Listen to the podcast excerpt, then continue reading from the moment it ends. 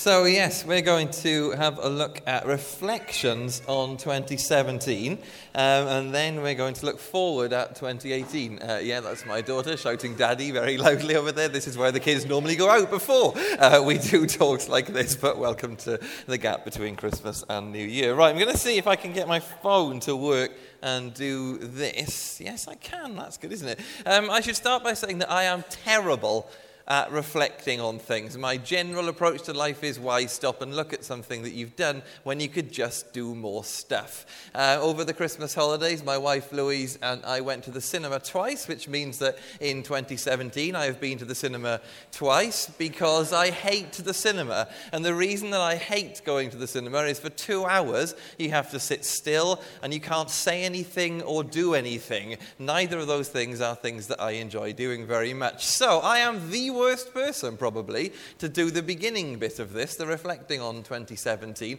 But the good thing is that, you know, sometimes you stand up in church, well, other people do, and then people are listening and they assume that the person who's standing up at the front has got it all sorted. This, if ever, well, to be honest, that's never the case with me, but particularly today, that is definitely not. So, what we're going to do? We're going to start by looking at this quote. Um, the arc of the moral universe is long, but it bends towards towards justice. Um, a few of you may recognize this quote. I think we might even have put it up on the screen here before. It's attributed to Martin Luther King. Um, Actually, as an aside, it's not written by Martin Luther King at all. It's written by a guy called Theodore Parker. He was a 19th century minister. Martin Luther King just quoted it in one of his speeches, and from that moment on, everyone's forgotten poor old Theodore. Um, but anyway, that's not important. What's important are the words The arc of the moral universe is long, but it bends towards justice. If I'm honest, I think 2017 has tested those words a bit. The arc of the moral universe is long, but it bends towards justice. Because 2017 globally has been a pretty terrible year, hasn't it? I looked at the major events of the year, and just for a few minutes, I'll just show you what I found. In February, North Korea tested a ballistic missile, firing it across the Sea of Japan. In March, the UN warned that the world is facing the biggest humanitarian crisis since World War II, with up to 20 million people at risk of starvation and famine in the Yemen, Somalia, South Sudan, and Nigeria. On March the 22nd, a terrorist attack on Westminster Bridge, meters from here, injured more than 50 and killed four. In April, the USA dropped a GU 43B Moab in Afghanistan, the world's biggest non nuclear bomb. On May the 22nd, a terrorist attack on Manchester Arena at an Ariana Grande gig killed 22 and injured over 100 more. A fortnight later, on June the 3rd, eight died and 48 were injured after a terrorist attack at London Bridge, also not more than a mile from here.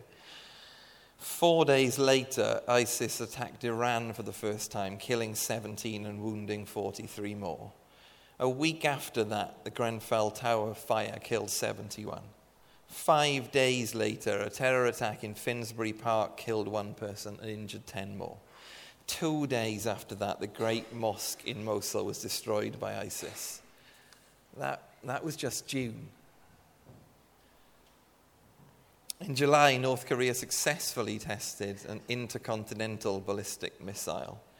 In August, ethnic cleansing in Myanmar hit the news. That's still ongoing. Hurricane Harvey hit Houston and killed over 90 people. In September, Hurricane Irma killed at least 134 in the Caribbean and in the USA. Hurricane Maria killed 94 in Dominica and Puerto Rico. And an earthquake in central Mexico killed 369 and left thousands more homeless. October saw a shooting in Las Vegas which killed 58 and wounded 546, and a truck bombing in Somalia which killed 512. In November, the Defense Secretary Michael Fallon stepped down, and many more famous men were implicated in sexual harassment cases. An earthquake in Iran and Iraq killed 530 and left over 70,000 homeless. And an attack on a mosque in Egypt killed 305. The arc of the moral universe is long, but it bends towards justice. That's what we say. I left out a lot of things that I could have talked about. I left out anything that could be divisive or, or deemed to be too political one way or the other. I left out the inauguration of Donald Trump. I left out Brexit. I left out the general election. Huge events because we will have differing opinions on them. But I think one thing we can agree on, particularly on Brexit and the general election, is that these. Um, these events have separated our country more than previous years. People are now more entrenched than they have been for decades into different camps. The stats say young people vote Labour more so than previously, old people vote Conservative more so than previously. Londoners want to stay in the EU, Northerners want to leave. The combined share of the general election vote for a Labour Party that is more left wing than it's been for decades and a Conservative Party, which is more right wing than it was under its previous leader, was greater than it had been for any time in the last 40 years. The centre ground is disappearing. We are entrenched into left and right. We are entrenched into different camps. And the problem, one of the problems with that, we are becoming a more divided country and that has an impact on the words that we say to each other and how we treat each other. Hate crimes involving racial and religious discrimination rose in 2017 at an unprecedented level. We're living in difficult times. I'm really sorry if this feels a bit negative for a Sunday morning, a bit much for a Sunday morning, but I didn't think that I could genuinely talk about reflecting on 2017 without making the point of where we've got to. This is what we see. So, what to talk about this morning? Well, I think we have to stick with this quote. As difficult as it may seem at the moment, as long as that arc feels at the moment, we've got to stick with it. And we've got to move on, as Danielle said, with hope. So, what we're going to do is we're going to look at reflection and then we're going to look at some practical ideas for moving forward. And we're going to start by looking at the praxis model of contextual theology. That sounds exciting for a Sunday morning, doesn't it? Ooh. So, what is the praxis model of contextual theology? Well, there are two bits of good news. Number one is that it's much more simple than it sounds. And number two is that we don't need to look into it in much depth this morning. We will leave that for a Sunday morning when we're not so full of turkey and chocolate. So, uh, when the first British missionaries went to what was then Zanaki, what we now call Zimbabwe, they used Revelation chapter 3:20 as the basis for their evangelizing. This is what the verse says. It says, "Here I am. I stand at the door and knock. If anyone hears my voice and opens the door, I will come in and eat with him and him with me." Revelation 3:20. The problem with this is that it was a different culture. So British culture dictates that if you were to go to the house of a friend, you wouldn't just walk in, would you? You would knock on the door door, you would wait to come in, which is the culture that these guys were coming from. However, Zanaki homes, the majority of them, didn't have doors. So to knock, rather than calling out your welcome, marked you out as a thief, checking to see if anybody was inside before you came in to steal all their stuff. So these British missionaries, as lovely as they're trying to be and as uh, helpful as they're trying to be, were actually telling the Zanaki people, giving them their first impression of Jesus as a thief. This is an example of why we need contextual theology. All it is, simply, is the discussion of how much or how little we shape our theology to fit the context of the culture around us. We talk about contextual theology all the time in this church. We just don't call it that. We talk a lot, don't we, about how we, with our 21st century Western eyes, read the stories of Jesus differently to how those first century Palestinians sitting on a hillside in Jerusalem would have heard them. Theology in different contexts. This is a book called Models of Contextual Theology by Stephen Bevans, in which he puts forward six models of um, contextual theology. Uh, he argues that the way that people do theology is always with a degree of contextualization. We're always putting the gospel into our context. So he's got these six models. They range from, at the one end, the countercultural model, which values experience of the past much more than it does the culture of the present. And at the other end, We've got the anthropological, which values human experience first and foremost, much more so than previous lived experience, and takes culture very seriously. So, the praxis model, I promise you, it is simple, and here it is. Committed action leads to reflection, which leads to committed and intelligent action. You start with committed action after which the theory is developed through a period of reflection, the bit I'm terrible at. Uh, and then this, in turn, leads to better informed, committed, and intelligent action. After which, you have another period of reflection, which improves your action further. You do stuff, you reflect on it, you do stuff better. That's all it is. Um, to put it more simply, it's learning by doing, which actually is the strapline of the theology college that Oasis runs. Oasis College, Rebecca, who led the music this morning, graduated with a degree in church and community work and theology last summer from Oasis College. And she would have had to have gone to lectures, but also do 16 hours a week working at our Debt Advice Centre and Food Bank. Learning by doing. You work in a community, you go to college, you reflect on what you've done, and hopefully you come back and work smarter. Not sure that's worked with Rebecca, but you know, that's the idea anyway. Um, the, um, the idea of learning by doing has been an important one throughout Christian history. In the Old Testament, we see these words from the prophet Amos in chapter 5. He says, Away with the noise of your songs. I will not listen to the music of your harps, but let justice roll on like a river, righteousness like a never failing stream. Don't just sing, do something.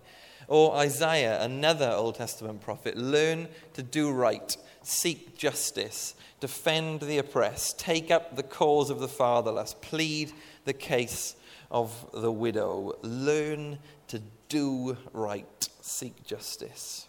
Or a verse from what we read this morning, James chapter 1. Do not merely listen to the word and so deceive yourselves do what it says.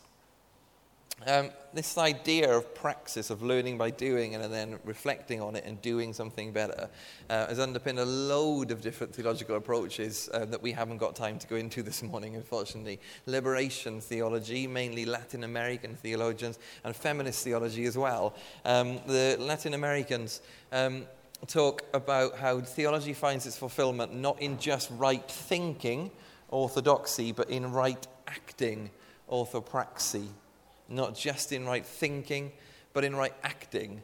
I'm sure that most of you who have been around for a while would agree that this is something that's been important to our church as well. Um, it's just over six years now since we had a conversation with the head teacher at the primary school that we run, and she said, We've got a load of families who aren't going to be able to eat over Christmas. And by that, we don't mean put a roast turkey dinner on the plate. We mean that these kids get free school meals and they're going to have a fortnight's holiday and they're not going to eat a hot meal for a fortnight. What can we do about it? And as a church, we said, We've got to sort that out. So we got the names of these 20 families, how many kids they had, and what ages that they were. And the church came together and we gave food um, by the bucket load and we took it to the school and they gave it to the people um, who needed it and they had food over Christmas. We reflected on that. We said we can't just stop there. There are more people who need our help. Three months later, we opened the Waterloo Food Bank working um, from that point forward for the last six years with thousands of local people. When these people started coming through our doors with the food bank, we sat down and we chatted to them and we said, Why are you coming here? Why do you need a food bank?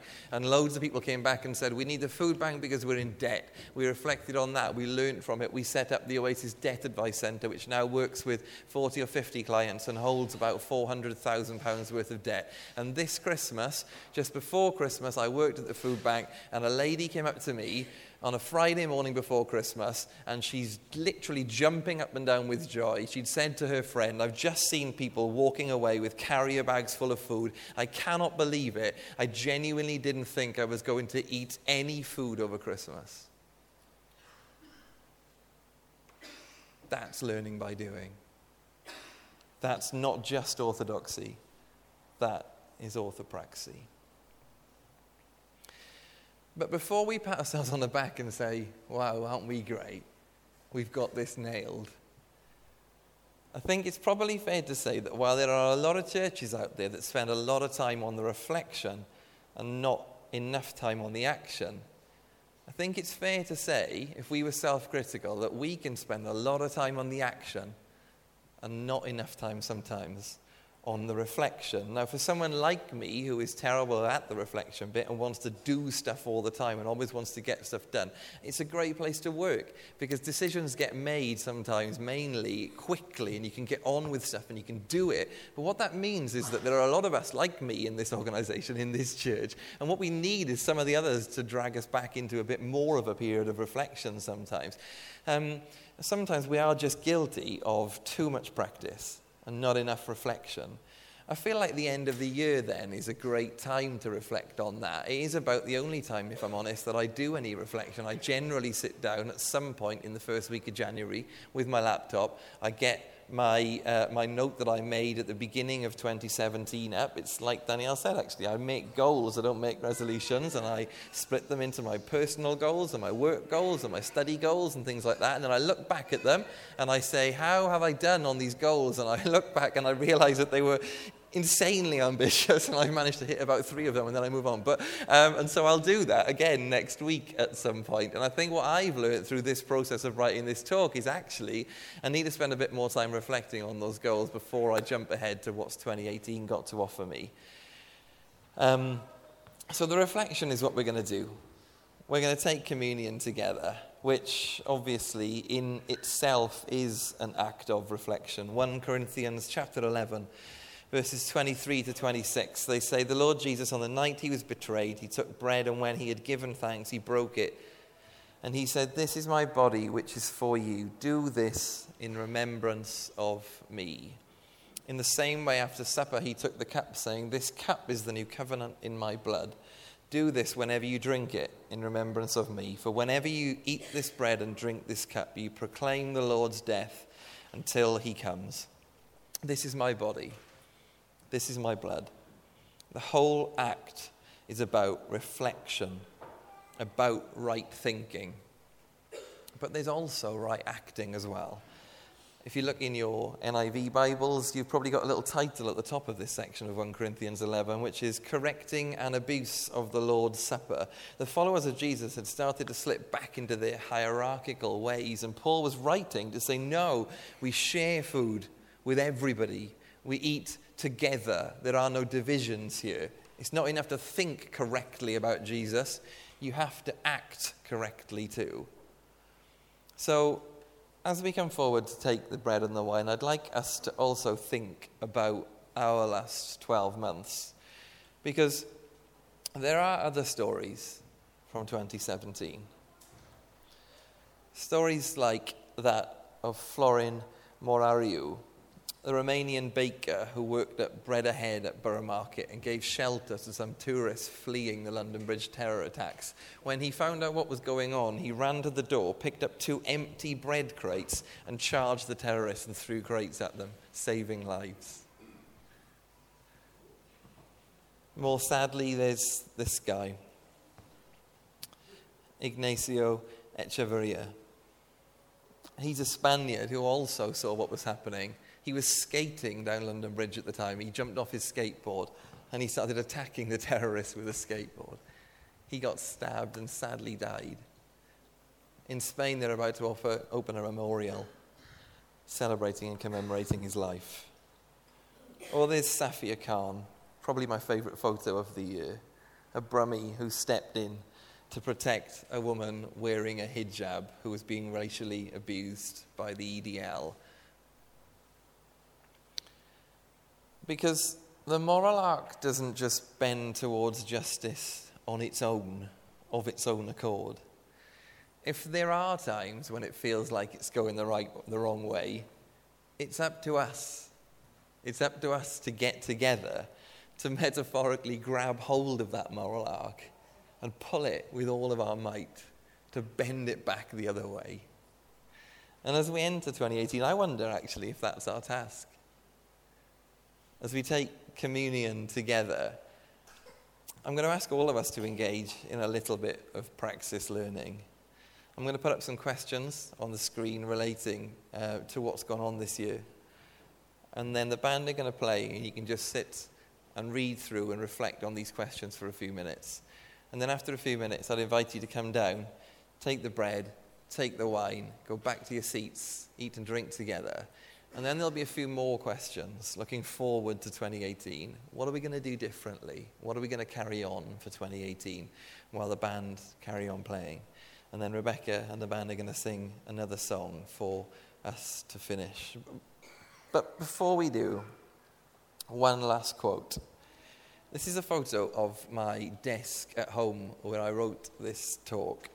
Um, and there's a photo frame on it with these words in it, written by an author, Paulo Coelho.